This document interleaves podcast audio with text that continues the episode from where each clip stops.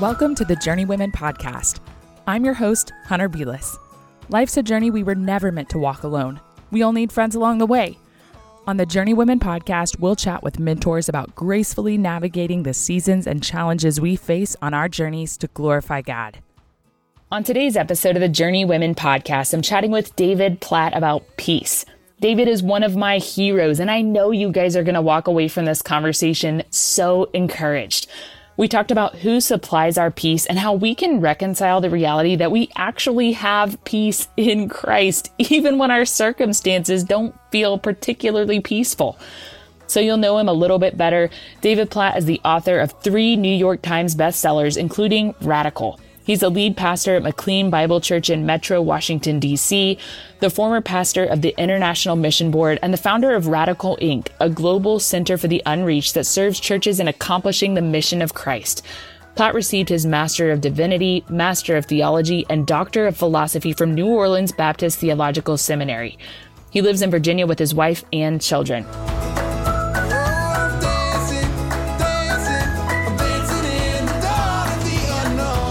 David, welcome to the Journeywomen podcast.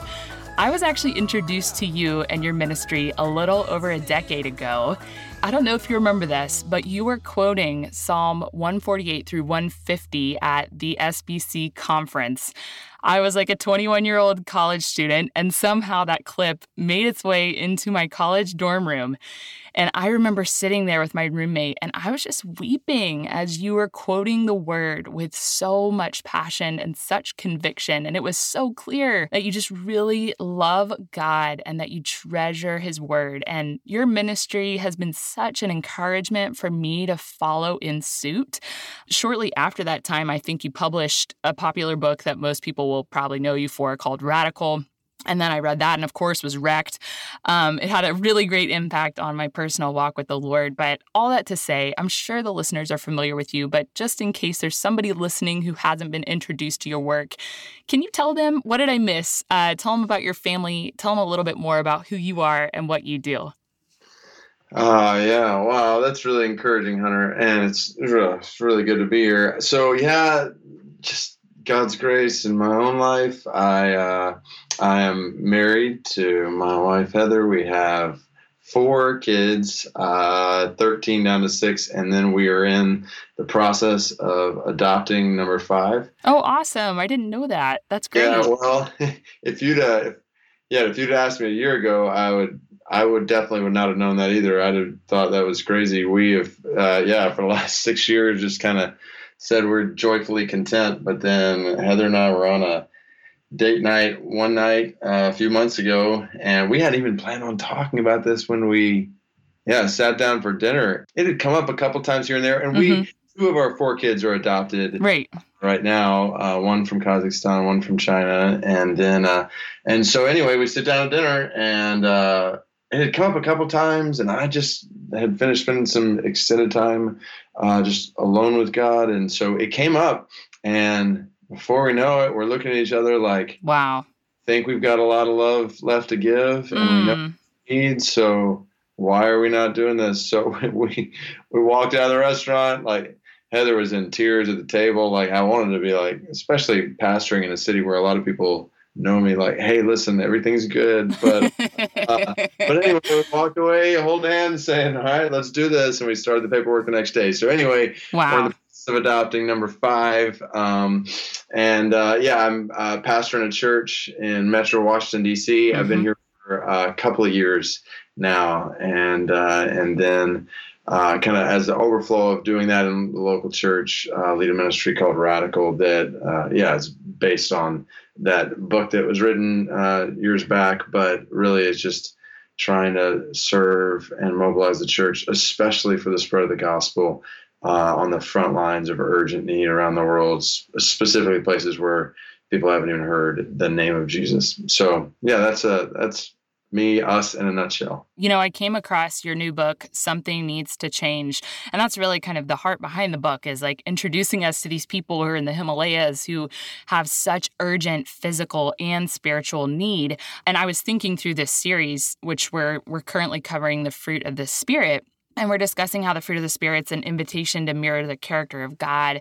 and how those verses in galatians that we like quote and put on coffee mugs and have in our kitchen like those attributes really flow out of our union with christ and I heard about your new book and I thought, man, it'd be so interesting just to hear you talk about the attribute of peace in light of what you saw and experienced in the Himalayas.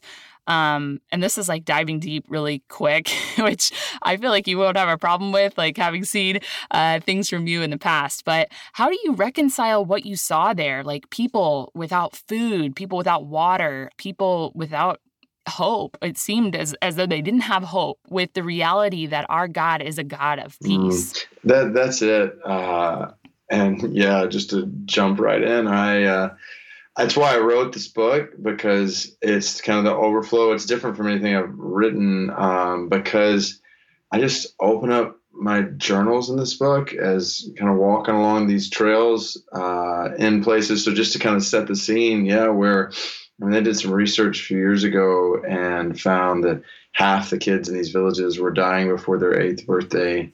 Like I, it's like one of my greatest fears is have something happen to one of my kids. I can't imagine being an expectation for half of them. And and they're dying of like preventable diseases just simple things that you or I could go and uh, have a remedy for uh, at the yeah at the pharmacy pretty immediately and for our kids. So and then just to see the way that traffickers prey on poverty in these villages uh, is just so and then on top of all that, so earthly suffering in in some pretty severe ways, and then on top of that, uh, most people I've met in those mountains uh, on multiple trips on those trails have never even heard the name of Jesus. Like I'm talking about, you go up to them and like, what do you know about Jesus? And they say, who's that? Like you're talking about somebody in a village nearby that they haven't met yet.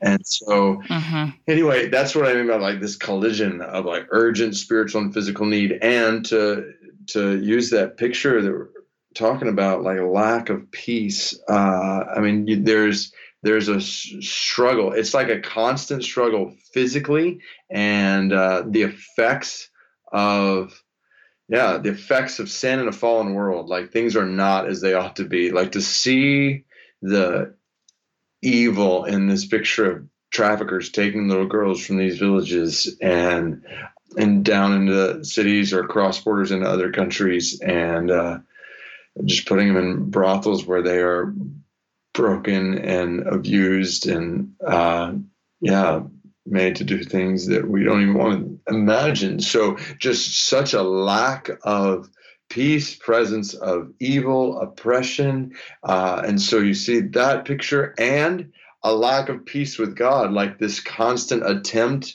to try to appease spirits or gods that uh, people believe are reflected in these mountains. I mean, they believe these mountains around this one mountain right near. I was there just a couple months ago. This one particular mountain. All kinds of people have tried to summit it and died, and they believe that God is a mountain. Uh, that mountain is a God who doesn't want to be known, and so that just kind of gives you a picture of uh, even the spiritual realities uh, behind physical suffering uh, in these villages. So so wrestling with that so to, back to your question like okay the god of peace like he desires his peace to be made known in these villages uh, but that's why so that's why I wrote the book like a call to make your life count in a world of urgent need like how do we make the peace of god known there and I, will just uh, uh, yeah, bring all this to a head. Even with this, once we'd been hiking hiking for a few days, we finally encountered this small group of believers and and saw a mm. picture mm. of peace. Mm-hmm. Not, and I want to be careful to like, and this is, I think, part part of the biblical picture of peace. So it's not dependent on our circumstances. So it's not that right. these this small group of believers gathered together in this. Uh, crammed in little house uh, is I mean they're facing persecution, opposition, and they're living amidst uh, really hard physical challenges. But I mean they know God, they know uh, peace with God that that supersedes circumstances, and you can see it on their faces and their lives, and the way they're speaking to one another, the way they're loving one another, the way they're even wanting to show God's love to people who are persecuting them. Like it was a powerful picture of peace in the middle of all that. That just shows that there is a peace that comes from God that's available in the gospel that uh, supersedes even the worst suffering in the world. And so, how do we make that peace known? And then, how do we come alongside uh, people in those settings to, uh, yeah, help show the grace and the love and the peace of God in the middle of all they they're surrounded by? Mm-hmm. Yeah. I, you know, it's such an extreme picture. Like you thinking about that, like it's really clear. There's a lot of stuff that they're facing that isn't peaceful. Mm.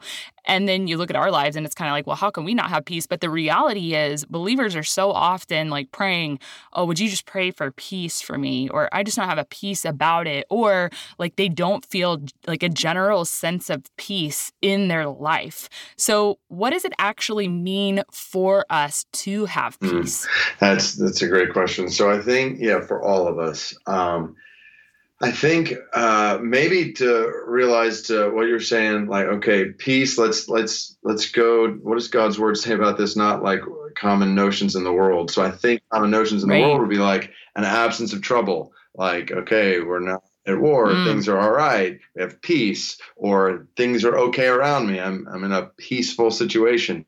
But the the way the Bible think talks about peace is much much bigger than that. I think it's really interesting. Like you think about when Jesus spoke, maybe most clearly about peace. It was the night before he went to the cross. Like, I mean, he's talking with his wow. disciples. He's about to go and endure just unimaginable agony, knows what he's facing, and he says to his disciples, I think about John 14, like, peace I leave with you. My peace I give to you. Not as the world gives, do I give to you. Uh, so, and so he says, let not your heart be troubled, nor let it be fearful. So apparently there's a peace here that God has designed for us to know amidst, even in the midst of agony, trouble, and all kinds of things that would make us afraid that we we've been given uh, a calm. And even the way he says my peace like the very peace of christ. I love the way you mentioned it earlier just as you're talking about this series and the character of, of god reflected in the fruit of, the, of his spirit. Like yes like jesus literally said the same peace i have i give to you. Like my peace. And and it's not dependent on circumstances. It, in fact it overrules circumstances and affects the way we view circumstances. So, uh, so I think that's that's the picture. There's a, there is a a calm before God and in this world that God has designed for us and desires for us to have, no matter how crazy the day, no matter how difficult the circumstances. I think Philippians chapter 4, like a peace that surpasses all comprehension and transcends all circumstances. That's what God desires for each of us. So, as believers, we know we have peace in Christ through the gospel, but yet there's these times where we really we don't feel peaceful like honestly it's so hard for me to picture david like some of the stories that you wrote in your book it's like whoa that is incredibly intense i can't imagine having a sense of peace like navigating those circumstances so how do we reconcile knowing that we do have peace in christ when we don't feel particularly hmm. peaceful mm, that's good I, I think you know one we we do exactly what you just said from the very beginning. We we like remember the peace that we do have in Christ. That's the other picture. I just think Romans five one. Like we've been justified before God. We have peace. Like and and so I don't want to even assume like even yeah women who are listening to this like. I mean, the whole reason we don't have peace is because of sin in our hearts that separates from mm-hmm. God and the peaceful relationship we were designed with him and in the world. So we've turned from him and we're separated from him. That's why we don't have peace in our hearts. And the beauty of what God has done in the gospel is he's not left us alone in this state of separation from him and unrest separated from him. He has come to us in the person of Jesus. He has died on the cross for our sins, to pay the price for them so that so that we can be reconciled to relationship with God, so that we can have peace with God. So so that is so fundamental because when we trust in Jesus, it's it's like, okay, like right now, no matter what could come to me or you or any one of us today, like nothing can take away the fact that I have peace with God. Like that is a rock solid foundation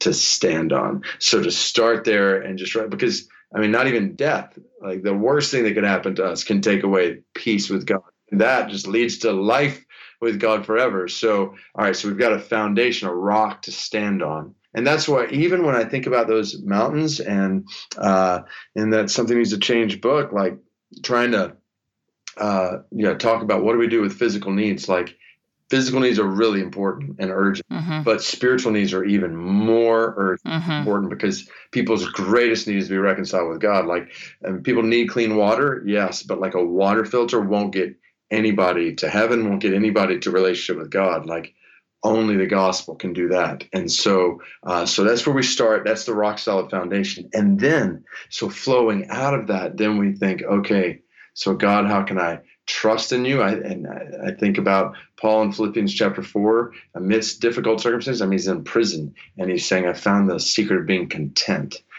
I can do mm-hmm. all things through Christ who strengthens me. I don't have to worry about anything and everything by prayer and present mm-hmm. my request to God. And so I think the only way, based on Philippians 4, the only way to walk in peace when things are not, when circumstances are not peaceful, when we don't feel peaceful, the only mm-hmm. way is to keep our eyes fixed on mm. Christ. Like, all right, I have peace with God and I'm trusting you, even if I don't have anything. And that's what Paul says in Philippians 4 if I, if I have nothing or I have a lot, either way, I can do all through Christ who strengthens me. Like I, I can, I can do this not with my own strength. Uh, I mean, I think about Heather and I. I mean, just about every night we kind of collapse there at the end of the day, and like we have no clue what we're doing as parents. We have no. We are so uh, yeah incompetent in so many ways for the things that we're facing around us, but.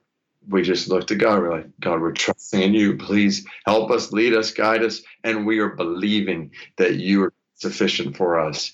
And uh, and then you know when you remind yourself of that, it's not that okay, all the circumstances are fixed, or now it's easy. By no means, like circumstances are fixed, and it's still not easy. But but you know, you know that Christ will prove sufficient for what you're facing.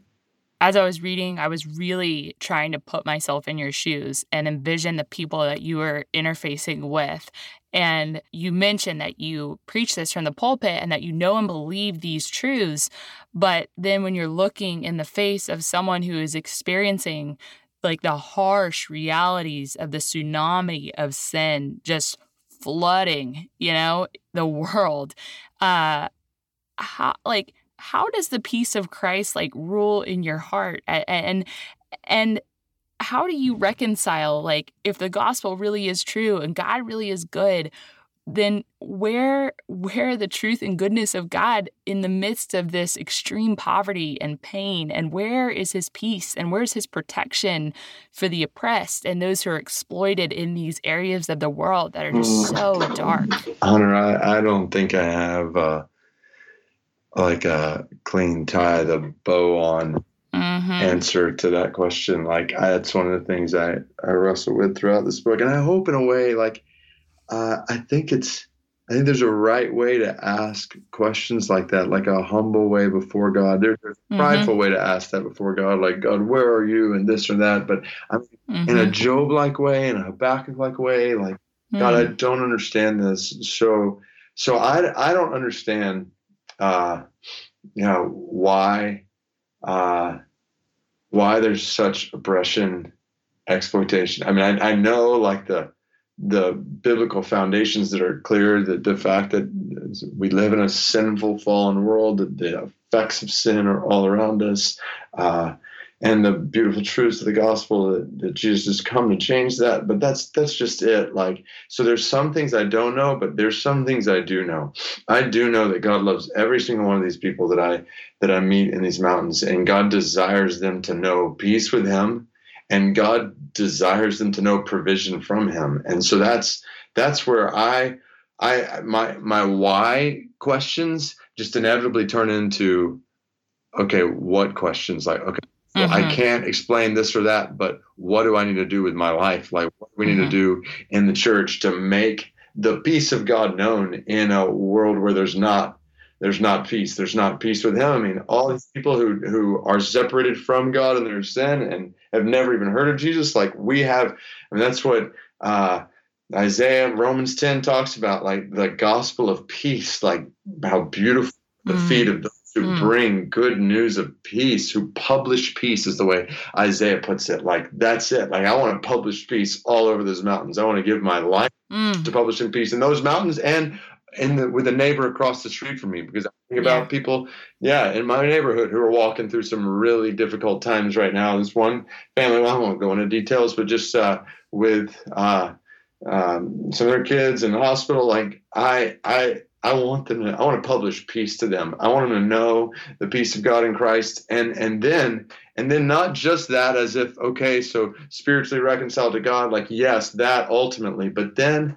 I, I want to work so that they have clean water. I want to work so that uh, traffic mm-hmm. is not happening anymore. Like I want to, I want to partner with those who are combating that. Uh, I want to work for justice and peace in those ways. And I think the gospel and the Holy Spirit in us compels us to do that. And uh, so to experience peace and then to publish it, to spread it.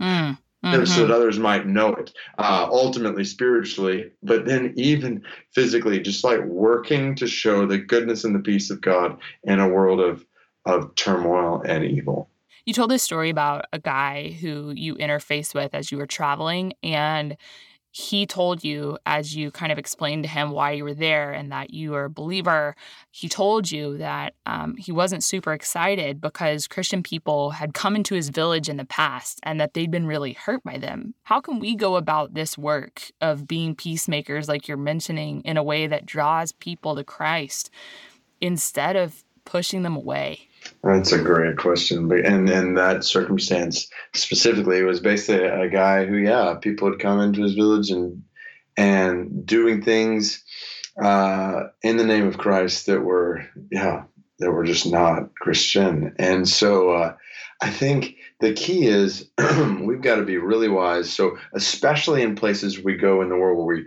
where we don't know culture, where where we uh, Mm. Many times, no language. We've got to really make sure to understand as best as possible culture, language, dynamic, mm-hmm. and think how do I how do I serve people where they are. I mean, in a again a gospel like way, like this is what Jesus did. He came to us, took on a robe of human flesh, lived among us, loved us where we are. So how do we reflect that in uh, what we do in different places around the world? But even right next door, like that's uh, we we want to see where people are and say how can I meet them where they are and and then get to know them and uh, and understand them and know how to share the peace of Christ with them in ways that are good for them and not in ways that actually prove harmful. There's a book that I've often recommended and wrote for called uh, "When Helping Hurts." And mm-hmm. talks about yeah the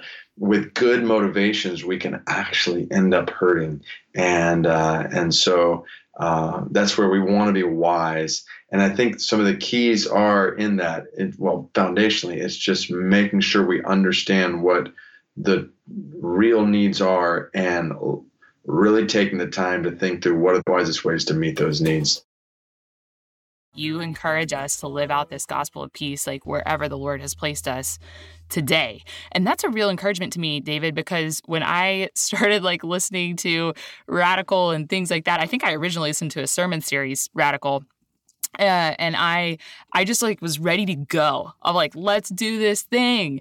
And then the Lord uh, placed me in a context where I've actually been a military spouse uh, post college for the past eight years, and so going looked so much different than I anticipated. And even now, I still want to go and um, preach the gospel to the nations in the dark places in the world. And yet, I'm sitting here in my closet on campus at Dartmouth while my husband's going to school. Mm. so, you know, I know God, he says like we're ambassadors for Christ, right? So he's like sent us into these specific places with purpose and intention, and he wants to use us where we are. So, how could we mirror God by being peacemakers in whatever context that he has placed us in? Yes, great question.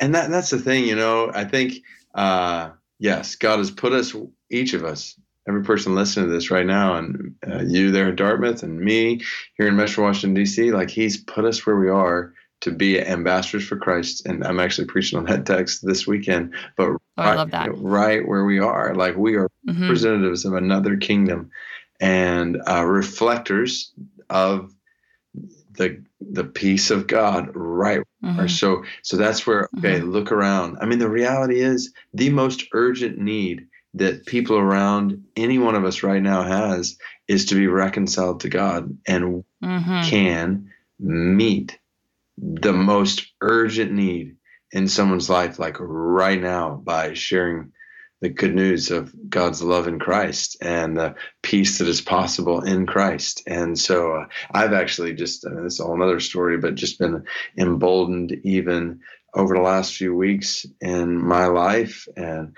what God's doing here in Metro Washington. Like I live in one of the freest countries in the history of the world. Like how how am I more? I just want to more zealously publish peace. Like make the good mm-hmm. Christ known with people right around me, and call people, invite people to trust in Christ. And we're seeing God bring a lot of people to faith in Christ. It's been awesome, and uh, so mm. I just want to like I want to do that right where I am, and then where what I always encourage people to do is like yeah, like just do what God's calling us to do right where we are and be open to doing that wherever He might lead us. Like, uh, because yes, yeah, there are two billion people in the world right now who have little to no knowledge of Jesus. So at some point, somebody He's going to lead somebody, and I would say many people, to go to places where the gospel mm-hmm. has been gone. And so to always be open to that, and even the opportunities we have to do that. I mean, I was reading the other day about uh, Adoniram Judson, like missionary to Myanmar a couple centuries ago.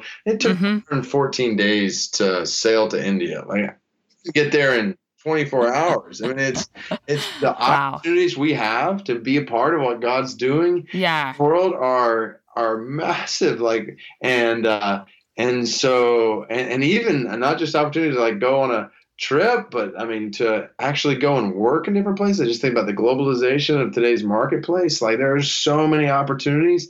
And so, uh, anyway, so just for us all to be open to publishing peace wherever God leads. And mm-hmm. I think if there's like truly an openness to that and an obedience to do it right where we are, I think God will yeah, direct us, lead us, mm-hmm. orchestrate the course of our lives, probably in ways that we don't mm-hmm. expect. Uh, it sounds like in a way you didn't expect there in yeah. Dartmouth, like in a way I didn't expect. I didn't see myself here in Washington D.C. And uh, so and I've tried on a few different occasions to take a one-way ticket overseas, and and it's just not worked out. And uh, yeah, I'm trusting maybe one day it's going to happen. But that's where I, I want to be faithful, right where God's put me, mm-hmm. and I want to be open to wherever God might lead me, like totally and truly open. Like God, what? That's what I'll actually call our church in a uh, way this Sunday, just because we uh, in Acts 13, when the Holy Spirit set apart Saul and Barnabas to take the gospel where it had not got, yet gone, I'm just going to call us all to be like, okay, let's mm. all put our lives on the table in a fresh way today and just ask, is it mm-hmm. us to go where the gospel hasn't gone? Let's just ask the question this fast and pray and see what God says. And I'm trusting God will leave some of us here and he'll lead some of us to go, like if we're just whatever he wants us to do. Man, I am really encouraged. And honestly, like, I, I don't say this to puff you up in any way, but like, genuinely just watching you at a distance say yes to what the Lord sets before you. And, and that also looking really different for you is such an encouragement to me when I like also so desperately want to go. And then uh, the Lord is, you know, um, saying, yes, you're going to, you're going to speak a different language. You're going to be in a dark place. You're going to be in a different culture, but it just so happens to be in the heart of the U.S., you know? Um, so it, it's just been really, really encouraging watching you and Heather doing that from afar. And uh, after reading your book, I was honestly encouraged yes to ask, it, you know, Lord, what would you have for us? We're in a season where we're transitioning out of the military, and Brooks is currently looking at future job opportunities and things like that. So, so yes, like I was texting Brooks, and I'm like, we need to just set our yes on the table and say whatever you have for us, Lord. And and then simultaneously, David, I was encouraged to walk outside my front door and to have a conversation with a woman in my neighborhood who I know does not know Jesus. And so it's just really, really, really encouraging. Um, I highly recommend the book. And I also recommend um, a help to me as I'm processing kind of what questions to ask as we're approaching this series on the fruit of the Spirit is the commentary that you wrote on Galatians. Hold on, I'm going to get the name of it here Christ centered exposition, exalting Jesus in Galatians. So that is a real help and such an encouragement to me. Also, just kind of a fun tidbit like the Lord was totally using the book of Galatians in my life, like like 11 years ago or so whenever I interfaced with that first uh, mm. Psalm 148 through 150 from you. So it's just kind of a full circle thing for me personally uh, and a real treat to get to talk to you today. But I would love for the listeners just to get to hear from you. What resources would you recommend for somebody who wants to learn more about peace, the fruit of the Spirit in general, or any of the things that we've talked about today?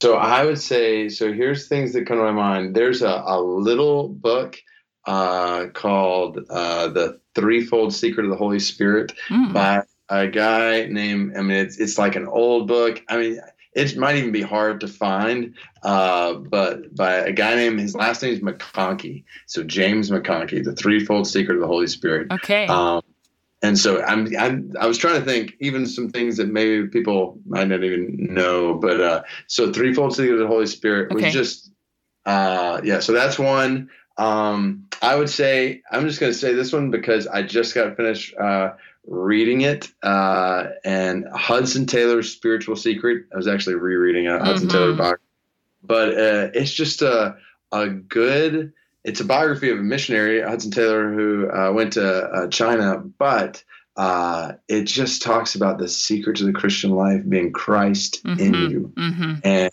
uh, and so, um, anyway, so that's another one that I would recommend. I read a long time ago the wonderful Spirit Filled Life by uh, Swindoll. Like it was old school, but it had an influence on me then. So that's one other one that would come to my mind as well, uh, just specifically on, yeah, the Spirit Filled Life. The Hudson Taylor biography, you know, that, that just reminds me like when I was reading your your book, I was thinking, you know, it's just so beneficial to get perspective by reading about the lives of believers in other places in the world. And there's something about that that like helps me to remember the peace that I have in Christ and really like how my circumstances, though they seem dire to me, like are really nothing in contrast to what my brothers and sisters throughout the world are experiencing. Like, is, is there something there? Like there, there seems to be something there for me with like uh, zooming out and getting out of like this uh, me-centered kind of perspective that I just live in and and and biographies help me do that. Does that have that effect for you too? Absolutely. I mean and, and especially biographies of yeah, of people who have walked through like challenges, suffering. Like I think about I mean Hudson Taylor's story, I mean he he had seen his wife die. He had wow. uh, seen all kinds of difficult things on the field in China. But but that's so. I mean, it makes sense, right? If we're if we're saying the Bible teaches that there is a peace which transcends like circumstances, then those who would speak like yeah most knowledgeably about this kind of peace are those who have walked through really challenging circumstances and have come out on the other side, like there's a peace that that you that yeah actually does surpass circumstances that is beyond comprehension just like the bible says and so to see that played out in life i would say probably the most influential books in my life have almost all been biographies hmm. uh, so not just on the peace but just on all kinds of things just learn others have experienced. So you combine that with, all right, here's the truths from the word, and then you see them play out in lives uh, like this. It's it's just hugely encouraging, challenging, uh, inspiring. So yes. Mm-hmm. You know, I think one of the temptations for me, I have like totally a type A personality. I hate admitting that because I feel like nobody wants to be my friend after I say that. But uh, I just like start reading these things and I'm like, man, I just want to like staple this fruit of the spirit onto myself. Like I am about to be a peacemaker extraordinaire. And the next thing I know, I'm just like blowing up in my kids' faces with anger or something, you know? So, like, um, what encouragement do you have, like, for those of us who read the fruit of the Spirit and we're just wanting so badly to be in a place that we're not in yet? Um, what encouragement do you have? Uh, I would just encourage, I think it is. Uh, one, don't don't be uh, surprised or uh, too discouraged. Like, yes, I mean, in one sense, like I want to live in this peace, but at the same time, like it is, it's a battle. It's a, mm-hmm. uh, it's a, it's a battle in every one of our lives. Certainly, in my own heart. Um, but it's a battle like we have victory in. I was just I was preaching recently from Galatians 2:20 like we have been crucified mm-hmm. with Christ live but Christ lives in us. Mm-hmm. Like his life is in us and we are in him. Like we have that's what that's what Hudson Taylor's spiritual secret. He's like, oh, it's joy to know that Jesus is living in you, that your life is mm. his life. And so even mm. that moment uh, when yeah you're tempted toward anger or frustration or uh, just worry or anxiety mm-hmm. like just to just to remind yourself like this is not from christ like and my life mm-hmm. is hidden with god in christ colossians 3 mm-hmm. and uh, he is in mm-hmm. me and uh, and so I used an illustration uh, recently where I just took some uh, big Tupperware kind of containers, and I just said, "All right, here's you, you're one Tupperware container," and then I put another one inside, said, "Hey, you have Christ in you," and then put uh, the one that's you, and a bigger one that was like, "You are in Christ, and Christ is in God," hmm. and so try to illustrate like the security we have, wow. like the adversary is going to get to you. He has to go through God, which he doesn't have a very good track record with.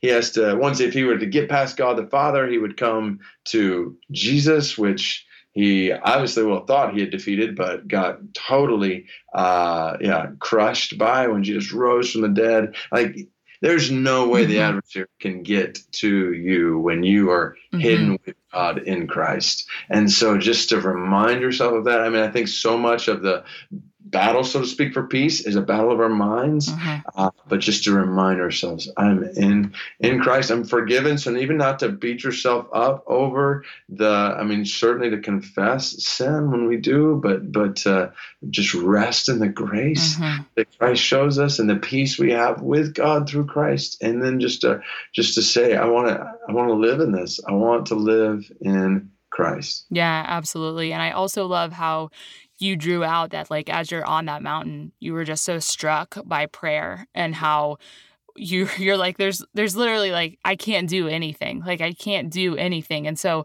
but I can pray. And like I really believe that prayer works. And so I, I think in those moments like when I have felt um, just so um, uh, dependent and so needy, like looking to the Lord in prayer, I'm just astounded at how He meets me where I'm at. And usually it's like, you know, honestly, like just in a moment of frustration with my kids as a mom of three young kids, four and under.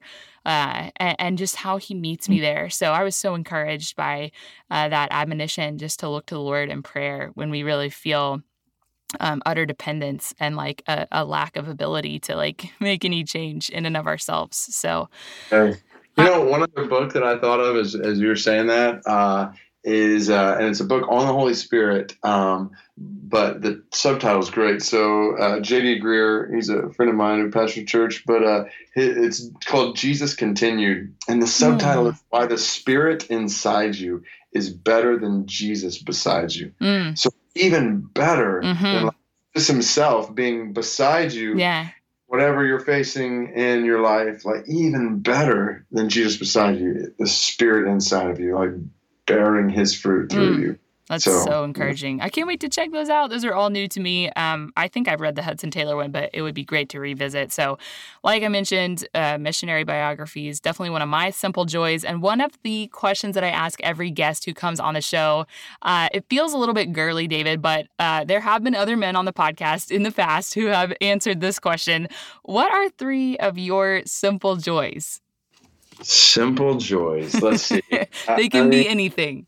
Anything, anything. Okay. So I would say uh like playing with my kids is like a simple joy. okay, all kinds of things are coming to my mind now. But okay, playing with my kids, like out in the yard, just uh, playing some kind of sports or just games as family. Like we uh, actually just baptized a couple of my kids. wow. Massive, like I, I, just, I mean, like I can, like I can die. I mean, I, I like I, I just want to see my kids mm. walking with the Lord. Like I long for Joy that. Joy of joys, yeah. Like so. That's a not um, so simple joy. yeah, right, right. Sorry, maybe I'm going too hard. So let me give one more, one more heavy one and one more really light one. Okay. So one more heavy one is like because I'm just thinking about this because I've been reading First Thessalonians uh, because. Uh, Paul said, I live to see you standing firm in the Lord. So I just, I love when I see another follower of Jesus like growing and in like some marked way and that I'm trying to serve and love and care for. Mm. That is, oh, that's, oh, that's yeah. joy. And then, all right, last thing is like sitting at a baseball game. Uh, like that's, a, I, lo- I love the game of baseball. So, uh, favorite team? uh, I'm a, I'm a Braves fan. Love that. I, I also love a baseball game, like more than any other sport. Oh yeah, a hot dog in a stadium in a Braves game, yes. like uh, that's so simple joy right there. That's great. Well, David, I've already told you that you've had a tremendous impact on my own journey with Jesus. In fact, I was uh, looking at your bio and I realized, like, um, sorry, I get emotional. I am postpartum still. I realized that you were my age when you were quoting Psalm 148. And I just think to myself, like, man, I really want to know and love God's word. It's an admonition to me to follow in your suit in that way. And so, thank you so much for just following the Lord and loving the, the Lord your God with all your heart, soul, and might. I know you mm. do it imperfectly, but it is absolutely a joy to get to watch. Um, and one of the things that I ask every guest who comes on the show, because we try to treat the people who we welcome on the show as guideposts uh, for the listeners, you standing there pointing them to Jesus, and you've done that for us today. And it'd just be such a joy to get to hear from you. Who is it that's had the greatest impact on your own personal journey with Jesus? Oh, um, you know, I, I, always point to like there's about five men at different points in my life, uh, starting with my dad, uh, who's died unexpectedly of a heart attack years back. Mm. Um, but uh, so who have had a, a, a, massive shape in my life. But in light of what you just said, I, I want to mention one of those other five. So, uh, my a man named Greg Bennett, who was actually my student minister when I was a teenager, and he's the one who uh, so even just the fruit of what you were talking about with Psalm 148 through 150, like as it when I was a teenager, he pulled me aside and he said, David, if you look at men and women throughout history who have experienced the deepest joy in God and been used most mightily by God, it's men and women who have known his word and who've meditated on it and it's hidden in their heart and it just flows from them and uh, and so and he was just like and so that's what he challenged me mm. to start memorizing large portions of God's word. So yes, like a verse here or there, but then to try to memorize paragraphs or chapters or, or longer. And uh, so what you were talking about is the fruit of uh, God's grace through Greg Bennett in my life. So uh, and he's a, yeah he's a guy that uh, most people uh, yeah would not recognize his name but i'm i'm the fruit of god's grace in in his life and a few other men like that who uh, yeah nobody would ever know their names mm. That is so encouraging. Um, of course, all of the resources and everything, I'm sure people want to connect with you after hearing this mm. interview. We'll have all of those on the show notes. Um, one thing I'd like to ask is there any way that we can come alongside you and support you, and specifically in the work that you kind of laid out in your newest book, Something Needs to Change? I just, I felt so compelled. Like, I would love to be able to give in some way. Is there some way that the listeners can come alongside you in the work that the Lord set before you? Yes, absolutely. So, uh, so radical.net is kind of where a lot of those resources are, but we have just started something. We did it with the book uh, called the Radical Fund. And uh, so if you, if somebody was to go to radical.net slash something needs to change, they could find out more details about it. But it's basically, uh, we are, we are just identifying, uh, we are vetting, exploring where are on the front lines of urgent physical and spiritual need where is like the strong gospel ministry happening in the midst of urgent physical need and we're just mobilizing resources to go to that? So like even we did like a simulcast uh, launch with the book and we highlighted uh, this one brother and uh, sister, this young parent married couple who's in living in the Middle East, just at great risk, uh, sharing the gospel and uh, uh, planting churches. And so we we got behind them. We there was another couple uh, just uh, expecting their first baby uh, at any point when we were interviewing them, and they they have this ministry where they are all over uh, different parts of Asia specifically, and they are intercepting uh, women uh, and girls who are and boys who are being in the middle of being trafficked. It's mm. amazing. Like have intercepted, I mean, thousands of lives. It, wow. it was amazing. And so, uh, so we're identifying those kind of things and just getting behind them. So yeah, the Radical Fund, and people can find out more information at radical.net. That rocks. Thank you so much for the work that you're doing for the sake of Christ in and through the world. We are just, I'm just so thankful. It's just been a joy to get to talk to you today.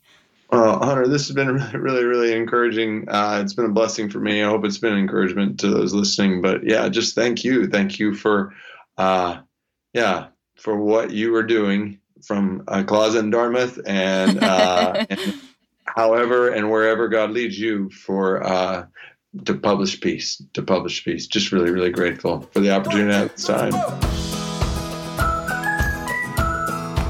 You guys, this conversation with David was such an encouragement to me in the present. And let me just say that it has been a true encouragement to me in the present challenges that I am facing today. I hope it does the same for you. Uh, if you enjoyed the conversation, this is a series that we're doing on the fruit of the Spirit, and you can hop back and listen to prior episodes. They're all super rich. And be sure to subscribe to the podcast so that you don't miss upcoming episodes in this series on the fruit of the Spirit. Hey, if you want to continue the conversation throughout the week, you can do that over on social media at Journeywomen Podcast on Instagram or Facebook. Also, make sure you're utilizing the show notes. Guys, there's discussion questions, noteworthy quotes, recommended resources, scripture references, so much gold over there at journeywomenpodcast.com.